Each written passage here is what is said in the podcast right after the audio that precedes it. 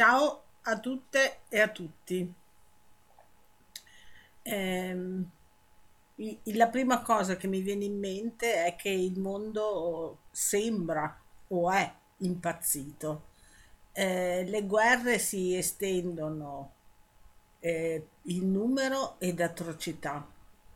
Eh, non solo l'Ucraina, la Serbia, il Kosovo, la Cina, Taiwan e gli Stati Uniti, Nagorno-Karabakh, Gaza, eh, solo per eh, eh, ricordare le ultime di questi giorni, per non parlare di tutte le altre. E mm, sembra un'assurdità, una pazzia proprio oggi eh, che si ricorda l'anniversario del- dell'uso delle bombe atomiche eh, su Hiroshima e Nagasaki. Ehm, nei giorni scorsi, eh, voi sapete eh, perfettamente eh, che eh, è stato ucciso ehm, Alika, eh, quel, ehm, eh, quella persona che vendeva fazzoletti o chiedeva l'elemosina eh, della Nigeria. Razzismo e rabbia che si sfogano sui più fragili. Eh, Don Vinicio ehm, a quattro anni dalla sparatoria di Luca Traini contro gli immigrati di Macerata, eh, una nuo- dice una nuova terribile aggre- aggressione razzista. Questa è una regione, le Marche, che accetta gli stranieri neri solo se ha bisogno di manodopera. Siamo rimasti a una cultura di villaggio che disprezza chiunque non sia bianco e locale. Pensate che spesso quando un prete nero dice messa, poi c'è chi viene a lamentarsi da me, dicendo che quella messa non è valida. Cultura e fratellanza ci vogliono, a cominciare dallo Ius È quello che, cioè, queste cose le ha dette Don Vinicio Albanesi, che è presidente della comunità di Capodarco nelle Marche. Oppure la politica deve interrogarsi eh, su quanto è accaduto. La politica deve dare risposte appropriate e strutturali, non populiste sul piano culturale, sul piano sociale e eh, limitatamente ad alveo economico. Quali visioni di società si ha nel medio e lungo termine circa i diritti umani, civili e sociali? Che idee si hanno? Oppure Ecco, e comunque ricordiamoci sempre che i principali responsabili morali della morte di Alika sono quelli che in questi anni hanno alimentato senza sosta violente campagne razziste, indicando negli immigrati persone di cui diffidare, parlando di invasioni inesistenti, fomentando un clima di intolleranza che ha moltiplicato l'odio e il rancore. I Salvini e le Meloni che biascicano rincrescimento per questa morte assurda sono degli ipocriti e vanno contestati con assoluta forza e convinzione, perché sono gli stessi che appena iniziata la campagna elettorale hanno ripreso a parlare di difesa dei confini e di blocchi navali nei confronti di chi fugge da guerra, fame e miseria. Loro e i loro seguaci sono fascisti e razzisti veri e lo saranno sempre, non dimentichiamoli mai. Questo l'ha detto Paolo Limonta, maestro elementare a Milano e eh, assessore mh, alla scuola del comune di Milano. Vabbè, eh, cominciamo da ca- eh, eh, abbiamo già cominciato da casa nostra in realtà. Decreto missioni, votato sostegno a favore della cosiddetta guardia costiera libica. Eh, era forse da, da prevedere, però eh, è, è una scelta orribile. Le commissioni congiunte difesi e esteri hanno votato ancora una volta il decreto missioni e quindi anche il supporto contenuto nella scheda 47 ai cosiddetti guardiacoste libici. Si tratta di una scelta grave che come associazioni del tavolo asilo e immigrazioni vogliamo denunciare. Ad oggi, tra gennaio e luglio 2022, hanno perso la vita nel Mediterraneo 180 migranti e 648 risultano dispersi, mentre i migranti intercettati e riportati in Libia risultano essere 11.057, tra cui 422 minori. In Libia ritornano nei campi di concentramento. Eh. Autorevoli organismi internazionali delle Nazioni Unite e dell'Europa hanno più volte confermato quello che è visibile a tutti. In Libia vengono commessi crimini contro l'umanità e il sostegno alla cosiddetta Guardia Costiera libica e alle autorità riconosciute dalla comunità internazionale incrementa eh, tali crimini oltre ad alimentare il conflitto interno e allontanare il processo di pace. Il Parlamento italiano ha perso l'ennesima occasione per cancellare la vergogna di torture, stupri, violenza diffusa perpetrati con risorse italiane ed europee in nome nostro. Abbiamo apprezzato la scelta di chi per la prima volta non ha votato il sostegno ai, co- sostegno ai cosiddetti guardiacoste. Anche per questo anche se questo, scusate, non ha impedito che il provvedimento venisse approvato. A partire da settembre il tavolo asilo e immigrazione promuoverà una mobilitazione per richiamare l'attenzione delle forze politiche sulla necessità di abolire il memorandum Italia-Libia e quindi di intervenire prima del prossimo 2 novembre per impedire che si continuino a sostenere le violenze contro chi dalla Libia cerca solo di partire e mettersi in salvo da condizioni di povertà o repressione. Adesso andiamo in Sudan. La ventenne Mariam al-Sied Tirab è accusata di adulterio, giovane donna condannata a morte per lapidazione. Nel Sudan meridionale, lo scorso 26 giugno, un tribunale di Costi, nello stato del Nilo Bianco, ha condannato a morte per lapidazione Mariam, una donna di 20 anni accusata di adulterio. La sentenza deve essere approvata dalla Corte Suprema. L'Organizzazione per i diritti umani centroafricano per gli studi su pace e giustizia ha affermato che la sentenza viola gli standard internazionali e ha invitato le autorità sudanesi a revocarla, denunciando inoltre diverse irregolarità che hanno contaminato anche le indagini e il processo.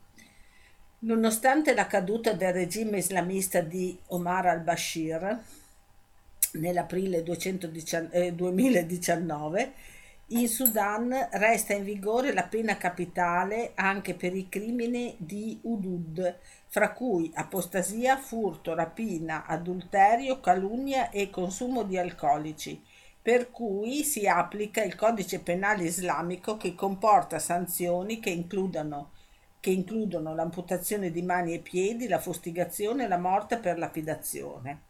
Oltre che in Sudan, la lapidazione è una forma legale di pena capitale in Nigeria settentrionale Somalia, Mauritania, Pakistan, Arabia Saudita, Emirati Arabi Uniti, Qatar e Yemen. Questa è la fonte di Grizia.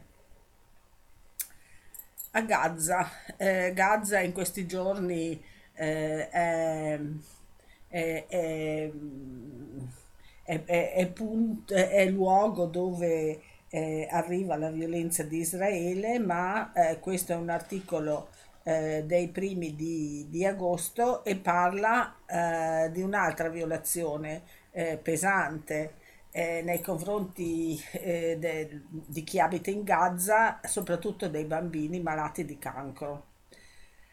Nel 2021 il 32% delle richieste di accesso alla cura per bambini e bambine presso ospedali fuori da Gaza è stato rallentato o respinto da Israele, un aumento del 15% rispetto al 2021 e i minori non riescono ad ottenere il permesso di uscire dalla striscia per ricevere cure in cliniche specializzate. Sono spesso costretti a partire senza i propri genitori, ai quali non viene consentito di lasciare Gaza neanche per accompagnarli è la denuncia di Medici per i diritti umani, un'organizzazione umanitaria che collabora insieme alle associazioni locali eh, e eh, che si occupa del diritto alla salute in Israele e nei territori palestinesi occupati.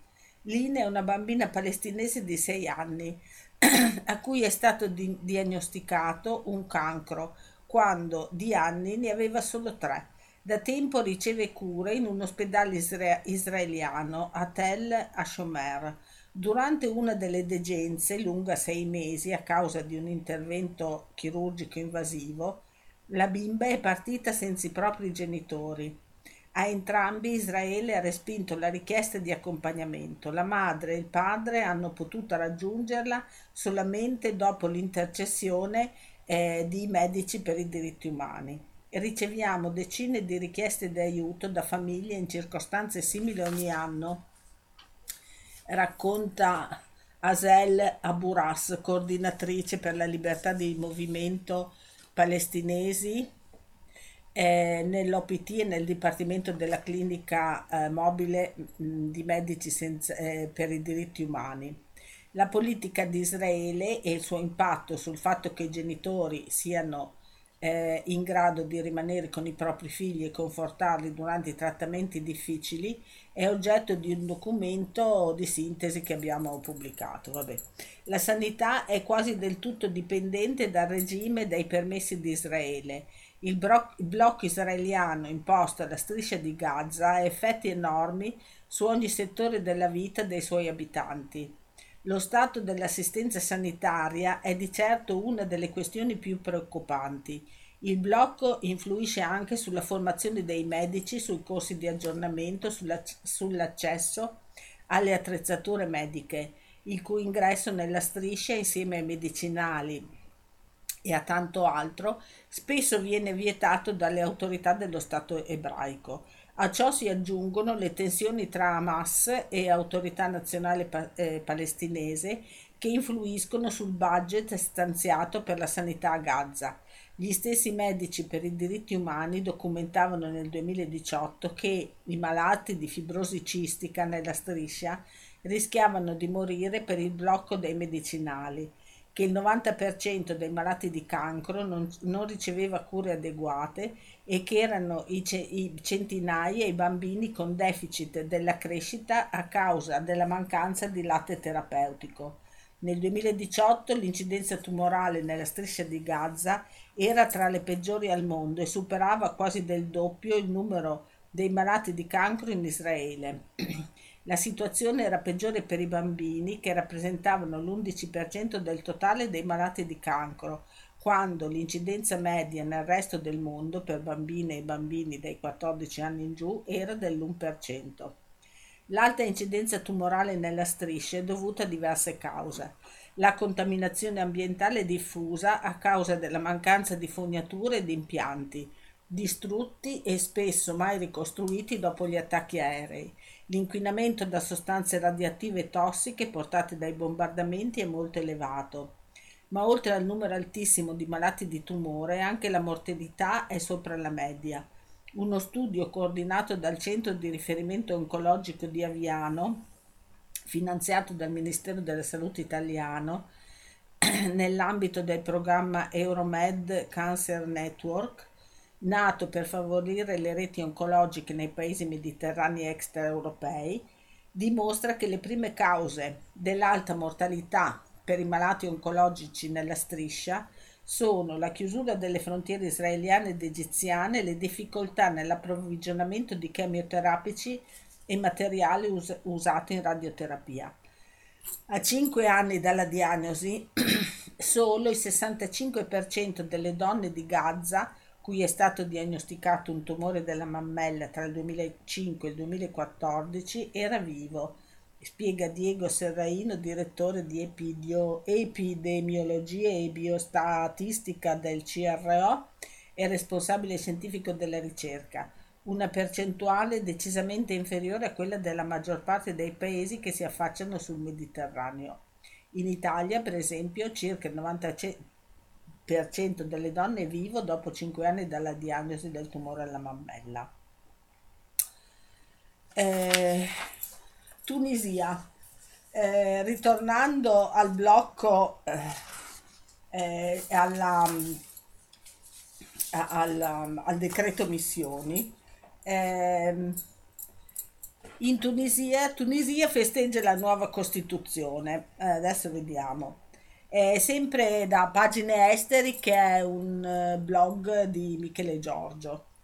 Eh, dopo proteste, manifestazioni, accuse, colpi di mano e denunce di tentativi di golpe, il 27,5% dei tunisini accor- accors- accorsi alle urne approva la nuova Costituzione proposta dal presidente Kais Sayed. Una Costituzione controversa perché rende più forte la figura del presidente, che concentra nelle sue mani maggiori poteri un particolare questo che rappresenta per le opposizioni una pericolosa retromarcia verso la eh, recentemente superata storia autoritaria della Tunisia.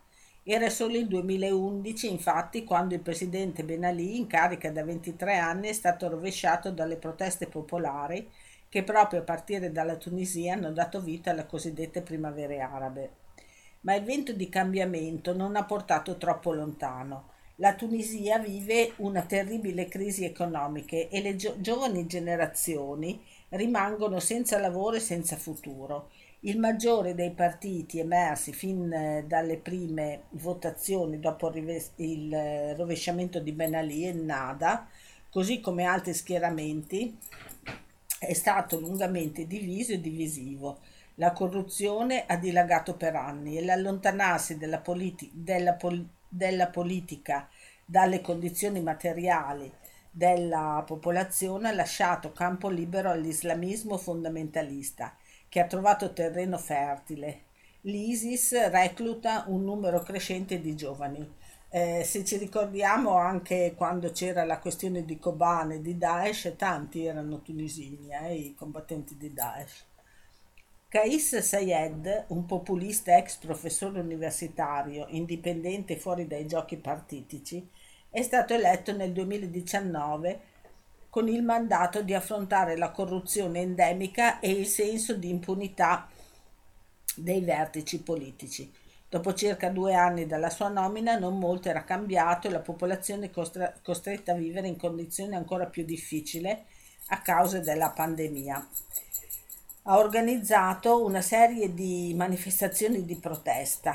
Il 22 settembre del 2021 uno di questi cortei è giunto fino al Parlamento per chiedere le dimissioni del governo. Sayed, dopo aver sciolto il Parlamento, ha annunciato misure eccezionali e nominato personalmente la commissione che avrebbe dovuto redigere la nuova Costituzione con modifiche sostanziali in senso presidenziale. Sayed non ha mai fatto mistero delle sue convinzioni politiche in tal senso. L'accentramento dei poteri consentirebbe, a suo dire, maggiore spazio di manovra per le riforme necessarie a combattere la corruzione. Ha candidamente affermato di non credere nei partiti e di preferire un sistema politico alternativo basato su un potere presidenziale centralizzato e non più equamente diviso con il Parlamento. Una dittatura e lo dico io. Insieme alla manifestazione di supporto si sono tenuti cortei di protesta contro le mosse del presidente. Le misure eccezionali stabilite da Sayed gli permettono di governare con decreti presidenziali, come accadeva con il governo di Ben Ali. Le opposizioni hanno parlato di tentato golpe e hanno chiesto il sostegno degli organismi internazionali. Questi ultimi però a parte esprimere preoccupazione per ciò che stava avvenendo, hanno nei fatti sostenuto le manovre del Presidente.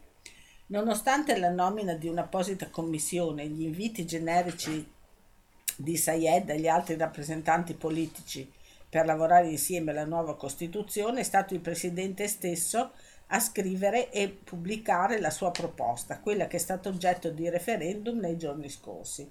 Le opposizioni hanno chiesto di boicottare il voto dichiarando che la nuova Costituzione riporterebbe la Tunisia ad essere governata da un solo uomo con poteri forti e hanno chiamato manifestazioni di protesta. Dopo gli exit poll, i sostenitori di Sayed hanno celebrato la vittoria del referendum, per il quale ha votato meno del 30% della popolazione, circa un quarto degli iscritti nelle liste elettorali. Di questi più del 90% hanno votato sì. Sayed ha raggiunto il luogo dei festeggiamenti e anche se i risultati non sono ancora ufficiali ha parlato di un momento storico. Sayed continuerà a governare per decreto fino a dicembre, quando dovrebbero ottenersi nuove elezioni. Da quel momento, con la nuova Costituzione in vigore, avrà autorità suprema sugli atti parlamentari. E quindi cosa dobbiamo aspettarci da, da chi fugge dalla Tunisia? Cioè, eh, ne fuggiranno pochi o tanti di persone che non hanno lavoro, che non hanno libertà di espressione, che non hanno niente di niente? Punto interrogativo. Alcuni giorni fa, il 3 di agosto, eh, si è ricordato anche l'ottavo anniversario del genocidio Ezida.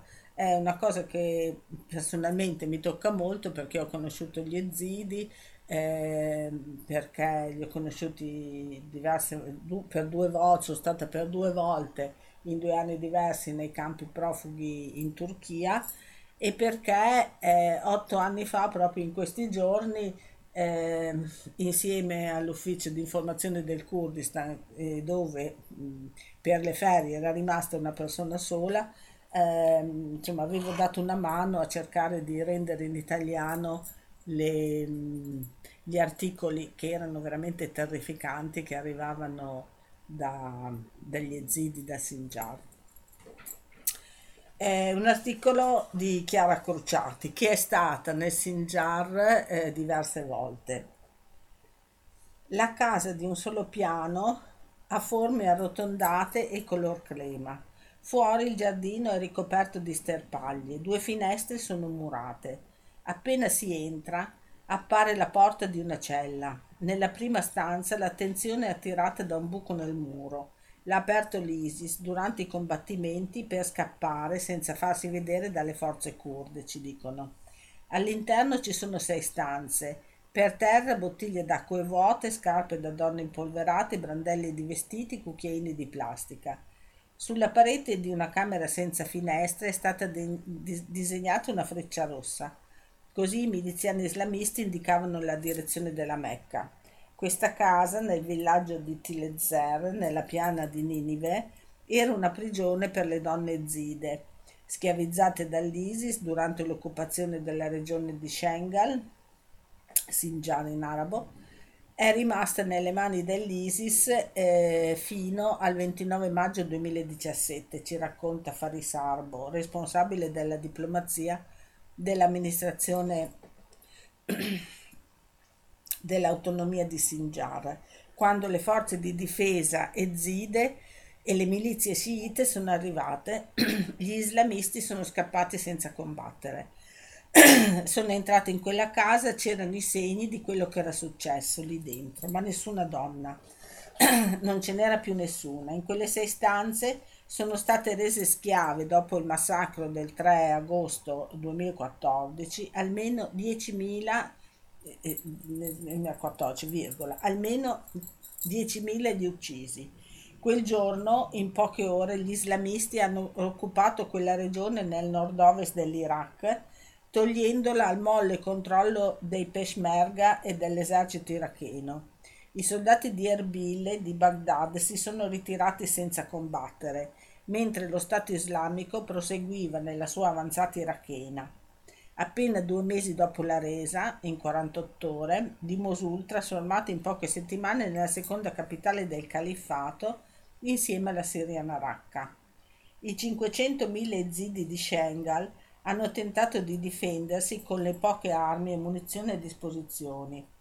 Le armi migliori, quelle arrivate dalla Germania, sono state convogliate ad Erbil a noi hanno lasciato i fucili degli anni 70, dice un'ezida ex membro del settimo battaglione del Peshmerga. Shengal è caduta in 7-8 ore. Come il villaggio di Girezik, gli islamisti hanno ucciso gli uomini, rapito le donne, seppellito 74 persone in una fossa comune di fronte a una bella casa di due piani. Sopra le montagnole di terra hanno preso il sopravvento ciuffi di cardi. Nessuno ha mai riesumato quei corpi. La zona è piena di mine, eredità dell'ISIS in fuga e le richieste di intervento alle autorità di Baghdad sono ancora senza risposte. Le case sono svuotate, accartocciate su se stesse, pezzi di ferro liberati dal cemento puntano in ogni direzione. Nessuna ricostruzione in vista, mancano i soldi.